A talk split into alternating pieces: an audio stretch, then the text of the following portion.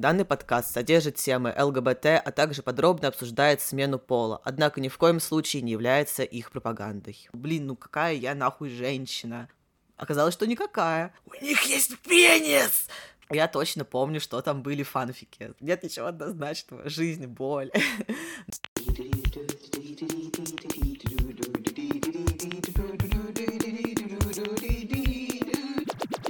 Добро пожаловать на мой подкаст. подкаст, подкаст, подкаст.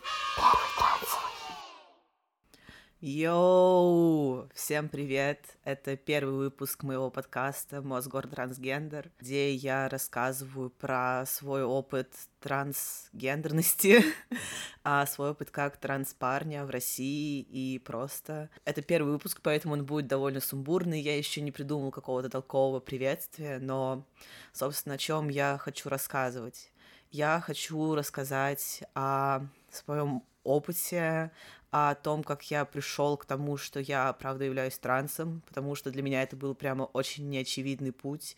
И немножко рассказать про то, как, ну, я для себя объясняю этот путь, как можно, возможно, посидеть, подумать, над чем стоит посидеть, подумать и всякое такое. Здесь не будет какой-то супер хорошей структуры, здесь не будет ссылок на крутые источники, и это только мой опыт. Если он у вас отличается, если у вас какое-то кардинально другое мнение, если вы хотите со мной поспорить, пожалуйста, я вас приглашаю. Мне очень интересно послушать все мнения, послушать все разные опыты людей. Мы тут не гейткипим, только если вы не TERF или трансмедикалист, а тогда, пожалуйста, вон отсюда. А, если что, я думаю, я как-нибудь расшифрую а, отдельно все эти термины, сделаю какой-нибудь такой прямо выпуск для like, для людей, которые не очень знают, но хотят узнать, но пока что здесь я буду оперировать лексикой, которая мне удобна. Если вы что-то не понимаете, Google бесплатный, вот, но я, опять же, постараюсь ответить на все вопросы, которые а, у вас возникнут, так что, если что, не стесняйтесь писать, спрашивать, дискутировать и так далее. Вот, это такое мое микроприветствие, и дальше, я думаю, собственно, я начну. На самом деле, когда я смотрю назад после камин после того, как я себя осознал как транса, все кажется дико очевидным. То есть я смотрю на то, как я себя вел в началке, из того, что я помню, как я там себя вел в средней школе, думаю, господи, чел, как ты мог вообще себя девчонкой считать? Как это вообще происходит? Почему? Вот, но в моменте это вообще не осознается. Частично, потому что, мне кажется, в моем возрасте просто не было про это никакой информации. То есть, условно, там была пара человек, которые прям явно были дико маскулинные, которые прямо ни секунды не сомневались, но я не очень такой, то есть для меня это был более сложный путь, и так как я не уверена, если тогда даже был центр Т, если тогда были какие-то такие инициативы, а, то есть они появились прям недавно как будто, и для меня большая часть моего пути это было просто такое, типа, ну, не суперкомфортная девочка. И вообще, на самом деле, гендер может быть не супер стильно выраженным, то есть как бы это такая очень сложная система, очень сложная схема. А, я когда-нибудь про это тоже обязательно расскажу, но basically мне кажется, что суще... это не я придумал, это придумал какой-то человек в ТикТоке, но существует три оси а, на которых ты можешь себя находить а, в отношении гендера, то есть это, собственно, сам гендер, какая-то гендерная роль, мужчина-женщина, какие-то проявления, то есть там феминность, маскулинность, то есть сложно можно быть феминным мужчиной, таким, а, я не знаю, в платьях Гарри Стайлзом или кем-то там еще, или можно быть супер маскулинной женщиной, при этом оставаться женщиной, Хотя на самом деле это все тоже супер сложно вообще. Отдельный выпуск на это нужно, отдельная серия, отдельный подкаст. Вот, то есть там как бы все сложнее. Третья ось в этой системе это, собственно, насыщенность гендера. Есть люди, которые прям четко осознают, что я девушка, которые такие, вот я девочка, девочка, я это с самого начала поняла, я люблю розовое платье, или там я, не знаю, бутчиха, но я я не знаю, мне можно говорить слово, наверное, не знаю, типа я супер маскулинная женщина, лесбиянка, но при этом я женщина, я это знаю, и всякое такое. Опять же, довольно сложно понять, но для меня это было так, что я был на другом конце, то есть для меня гендера как будто вообще не существовало, то есть я особо про это не думал, я особо его не проявлял, я играл с теми и теми игрушками. Максимально не выражена была какая-либо гендерированность, если бы э, меня просто описали как ребенка, не называя гендерный маркер, я думаю, типа 50 на 50, кто-то бы сказал, что это мальчик, кто-то бы сказал, что это девочка, поэтому это правда довольно сложная штука. Но, собственно, это для меня выглядело так, что большую часть детства я просто был ребенком, который про это все не думает. То есть, я не знаю, меня стригли под пацана в детском саду, но не потому, что я был прям такой, о, хочу короткие волосы, а просто потому, что я очень не любил заплетать косы. И типа сейчас я могу это представить как то, что хм, интересно, а почему я не любила заплетать косы? Но в тот момент я, ну, это просто больно, это просто неприятно. И в начальной школе, типа, я любил все. То есть я любил математику, я одновременно любил литературу, я играл с куклами, у меня была коллекция кукол Monster High. Но при этом как бы я очень хотел себе робота-динозавра, у меня был потом робот-динозавр, это было охуенно. Я был в восторге полном. Я любил играть в Game Boy. Я помню, что в начальной школе я очень хотел играть с пацанами, у меня были в начальной школе именно пацаны, и я прям хейтил их очень сильно, но они играли в Game Boy, вот они соединялись по этому проводу и играли в него. Я очень хотела играть с ними. Я к ним приходила такой, вот, пацаны, давайте играть в Game Boy. Они такие, ты не можешь играть с нами в Game Boy, потому что это Game Boy, а ты girl. Little did they know. Но да, а, как-то так. И я сейчас для себя это рационализирую таким образом, что из-за того, что со мной не хотели играть пацаны, из-за того, что я в целом довольно много какого-то говна и насилия с их стороны пережил, у меня к ним образовалось такое вот порицание, непонимание, resentment. А девочки, наоборот, они как бы, ну, не то чтобы прям супер добрые были, но гнобили не так сильно, и в целом раньше меня приняли в свою компанию, поэтому у меня практически не было выбора, кроме как социализироваться с девочками, и с тех пор одна из моих больших проблем, что я довольно хорошо знаю, как общаться с девочками, я думаю, что я знаю, как общаться с девочками, но при этом я понятия не имею, как социализироваться с пацанами. И это тоже довольно сложно, но мы еще дойдем до этого.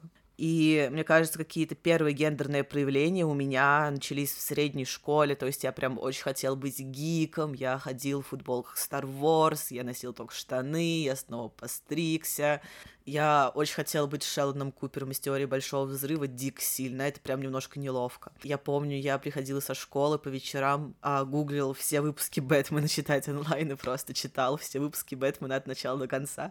Никто так не делает, но я был уверен, что вот это вот сделает меня гиком вот сто процентов. Вот, но это не сделало. И штука, которая у меня тогда начала появляться, это я не знаю, короче, как про это говорить, потому что это довольно странная вещь.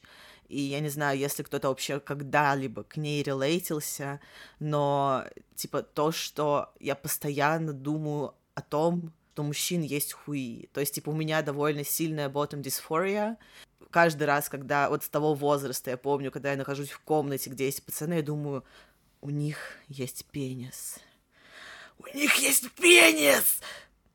Я хочу, я хочу себе пенис. Ну, то есть я прям не думала, что я хочу, но сейчас, типа, я это чувство никуда не ушло, и сейчас-то я понимаю, что я его хочу, но в тот момент я просто думал, какой я ужасный, какой я пошлый, неприятный, что не являлось до конца неправдой, но именно в этой ситуации это никак не было связано, просто это какая-то такая очень неотрефлексированная вещь была.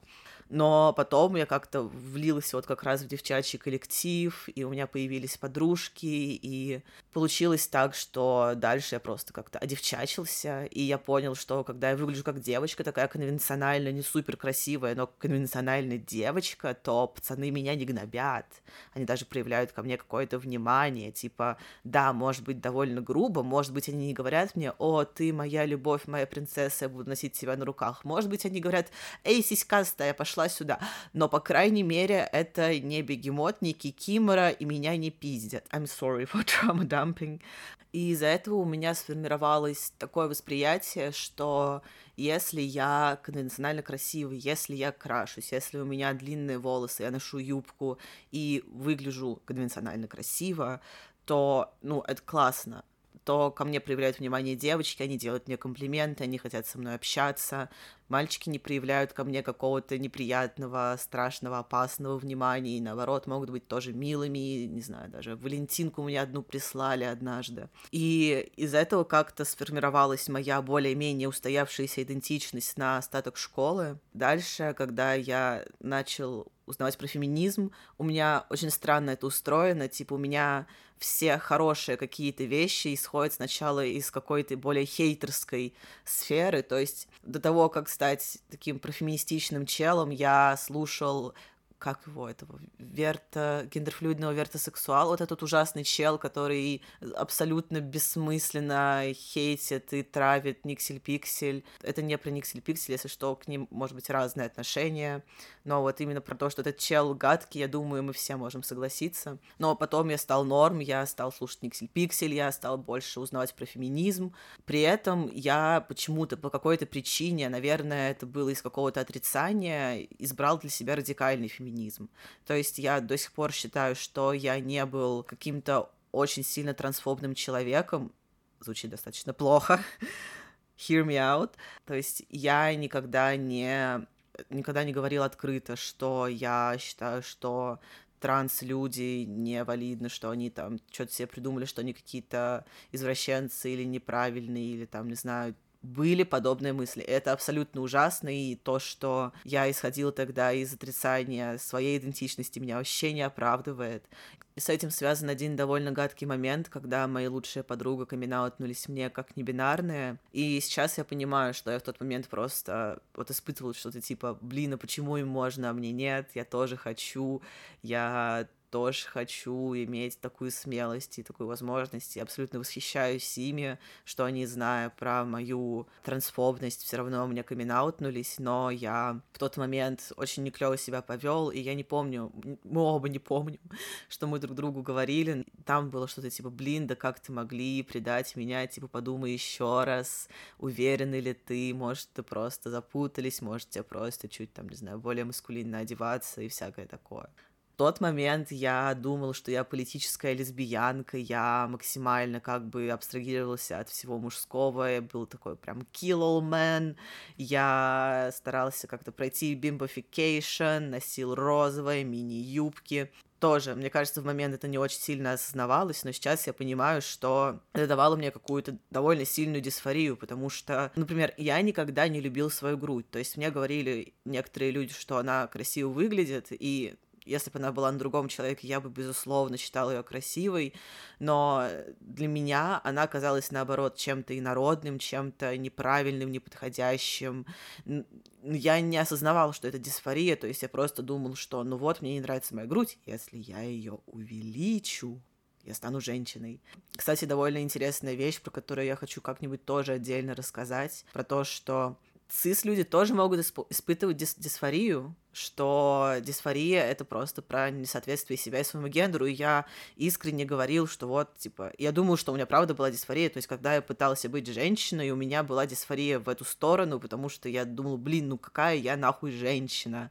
Оказалось, что никакая. Дальше происходил какой-то довольно сложный процесс, то есть я не знаю, если честно, что у меня в голове поворачивалось, какие шестереночки. Сначала я камин как небинарный, спустя где-то полгода после моих лучших подруги, и потом как-то очень резко, буквально за пару дней, я такой, он его, хочу попробовать. И на самом деле это был очень правильный выбор, но я искренне не понимаю, почему я так сделал, типа, что меня сподвигло. Я точно помню, что там были фанфики завязаны, то есть у меня был такой мини- revival фанфиков по Larry. Маленькая справка, если вы не знаете, Larry — это гей-пейринг из фандома One Direction, который я сейчас довольно сильно осуждаю. Пейрить живых людей — это стрёмно, но это была фаза моего детства, поэтому я как бы просто перечитывал их, и что-то какие-то чувства во мне родились, и я такой, блин, это странно, возможно, я парень. Оказалось, что так и есть, но я... там, наверное, еще какая-то логика была, которую я вообще нигде не запечатлил, и я вообще не понимаю, чем я думал, когда я такой, да, он его. Выбор правильный, какого хуя непонятно. Но интересная вещь про фанфики, что я думал, есть такая тенденция, правда, что очень много людей, которые в каком-то подростковом возрасте увлекались юоем, которые читали слэшевые фанфики, в будущем камин как транс-парни или транс-маски. Если честно, я не думаю, что в этом есть прямо прямая связь, что вот если ты читаешь гей-фанфики, то ты парень и, возможно, гей. Можем ли мы сказать, что мужчины, которые смотрят лесбийское порно, на самом деле closeted транс-женщины? Скорее нет. Возможно, некоторые из них да, но общая тенденция скорее нет. И понятно, что как бы есть фетишизация, есть просто какое-то чтение, то, что ты релейтишься к этому и всякое такое, но мне, правда, довольно сложно про это говорить, то есть я не выработал какого-то мнения. Про себя я точно могу сказать, что у меня было какое-то такое, то есть как бы я отношу себя к асексуальному спектру, а, с какой-то более радикальной его части, где я практически типа сексу нет, отношениям нет. Но при этом я мне кажется, испытывал возбуждение именно при чтении гей-фанфиков, то есть не гетеро-фанфики, не э, лесбийские, это фем-слэш-фанфики, получается, не вызывали у меня каких-то таких переживаний. Мне кажется, это уже может быть каким-то знаком, хотя тут тоже как бы я бы не делала это диагностическим критерием, и если вы размышляете, то тут стоит префлексировать лично в свою сторону, почему так происходит, почему вам это нравится. И я знаю, что существует существует такой дискурс про то, что женщины э, любят контент про парней геев, потому что это как бы практически единственный кусок романтического медиа, где женщина не сексуализируется, где женщина не объективизируется. И мне кажется, что есть такая штука, когда ты читаешь какую-то книгу или смотришь какой-то фильм, что, ну, если есть женский персонаж, тебе приходится с ним релейтиться. Если главная героиня женщина в романтической истории, ты будешь релейтиться с ней. И мне кажется, в этот момент включается какое-то такое, блин, я опять должна думать про эту женскую перформативность, я опять там должна, типа, что-то там думать про стандарты, сравнивать себя с кем-то и всякое такое. В гей-фильме фильмах и книгах этого нет. Это просто романтическая история, которую ты можешь смотреть и радоваться. Это мужчины, которые не сексуализируют женщину. Ты можешь на них смотреть и думать, блин, как классно. Этот мужчина не видит меня как объект. Очень круто. Но возвращаясь к истории про трансгендерность, наверное, самая главная вещь, которую я усвоила из своего вот этого вот очень странного камин что без экспериментов и без пробы и ошибок выяснить, являешься ли ты транс-человеком на самом деле, ну, невозможно. Я сначала просто попросил друзей называть меня мужским именем и мужскими, ну, собственно, он его местоимениями. И это было приятно, это было очень классно. Есть такая фраза, что гендер определяется не тем, что вызывает у тебя дисфорию, а тем, что вызывает у тебя эйфорию. И в моем случае это именно так. Мне сейчас неприятно женскими, ну, с местоимениями она ее, но раньше мне было окей, ну, типа, просто нормально. Но он его так хорошо, так приятно. Это было прям классно. И дальше я очень постепенно начал выглядеть более мускулинно. Я начал ходить в качалку на протяжении месяца. Все это длилось. То есть не то, что я там месяц походила с местоимениями и там резко выбросила все платье. Нет, это было где-то полгода. Потом еще несколько месяцев, и я начал принимать тестостерон. Я тоже сомневался, но меня начали дико радовать все изменения, которые происходят. То есть мне там нравится, что у меня какие-то дурацкие тестовые усишки уже появляются над верхней губой, что у меня голос падает. А, при том, что они все довольно, как бы, они у меня быстрее происходят, чем ожидалось, но они все равно плавные. И это каждый раз ты сидишь и ждешь, что вот они сейчас появятся. Это очень классно, это очень приятное чувство, которое мне говорит, да, как бы я сделал правильный выбор. Но при этом это как бы все равно тоже довольно сложная вещь, потому что когда я жил с родителями, это все сопровождалось еще и очень большим страхом, что вот, да, сейчас мой голос падает, да, у меня появляются усы, а если они поймут, что я транс? Это же небезопасно. И вот это как бы тоже довольно сложная вещь, но, наверное, самая явная вещь, которая мне сказала, что да, я сделал правильный выбор, было то, что люди начали воспринимать меня как парня. Например, из-за моего роста люди на улице до сих пор могут спутать меня с девчонкой, но я чаще замечаю, что ко мне обращаются как парню, что мои друзья видят меня как парня, что а, какие-то взаимодействия с однокурсниками уже более такие пацанские. И вот это вот вещь, которая меня прям радует. То есть я каждый раз в восторге в полном. И вот этот восторг говорит мне, что да, это правильный выбор, это правильный путь. И тут как бы тоже все неоднозначно, нет ничего однозначного, жизнь, боль. Есть такое, что каждый раз, когда ко мне обращаются, например, как к парню, у меня легкий страх в голове пробегает, что вот, да, они обращаются ко мне как к парню, но они знают, что я транс, или если они узнают, что я транс, будет что-то нехорошее. То есть это как бы тоже постоянная какая-то борьба радости, эйфории, чувства самосохранения, страха за себя, за свою жизнь. Я выбираю просто ориентироваться на именно основное чувство, на чувство радости какой-то, которое мне приносит вот эти вот коммуникации, вот это вот признание меня как парня. Поэтому мне кажется, что если вам самим хочется понять, являетесь ли вы транс-человеком, являетесь ли вы транспарными девушкой или небинарными, лучший путь попробовать — это эксперименты. Не попробуешь — не узнаешь. Поэтому, если у вас, например, есть какие-то друзья, которых вы точно знаете, что они вас не осудят, вы можете им сказать вот в формате эксперимента, давай мы вот пару недель позовем меня такими-то местоимениями, таким-то именем, то лучше попробовать, чем нет, лучше как бы проверить, правда. Лучше, если это будет в жизни, потому что я, правда, не знаю, как это бы работало по интернету и как это воспринимается, когда это только онлайн-коммуникации. Но если у вас нет какого-то безопасного пространства, если у вас нет рядом людей, которые поймут, поддержат, которые не будут осуждать и говорить, что вот, помнишь, у тебя была странная фаза, где ты экспериментировала с местоимениями. Во-первых, пошли такие друзья нахуй. А во-вторых, если у вас все вот так вот и не очень хорошо, то Uh, я могу вам посоветовать чаты центра Т по городам, то есть там вы, по крайней мере, можете познакомиться с людьми, вы можете, возможно, встретиться и познакомиться с транс-тусовкой у вас в городе, что, мне кажется, супер крутая тема. Я до недавнего момента даже не понимала, насколько это круто иметь людей, которые разделяют твой опыт, с которыми вы просто можете поболтать, поделиться какими-то советами, поделиться опытом. Просто вот люди, которые понимают тебя, понимают твой опыт. Это безумно классно, это очень полезно, и вживую это очень ценно. Поэтому попробуйте найти свой город, попробуйте найти людей, которые могли бы помочь вам, поддержать вас, которые могли бы, возможно, поделиться своим опытом и просто обсудить с вами, вот как вы это чувствуете. Такой немного сумбурный, средней длины выпуск получился. Спасибо вам, если вы дослушали до конца, если вы здесь. Я вас всех очень сильно обнимаю и желаю вам удачи. И небольшая ремарка с монтажа. В этом выпуске я мог использовать формулировки или высказывания, которые кажутся многим людям сомнительными. Это потому, что я не готовился с подбором слов и теорий, и если вам очень хочется поругаться про мои взгляды на трансгендерность, вы можете сделать это в следующем выпуске, где будет уже очень много теории и почвы для того, чтобы поругаться.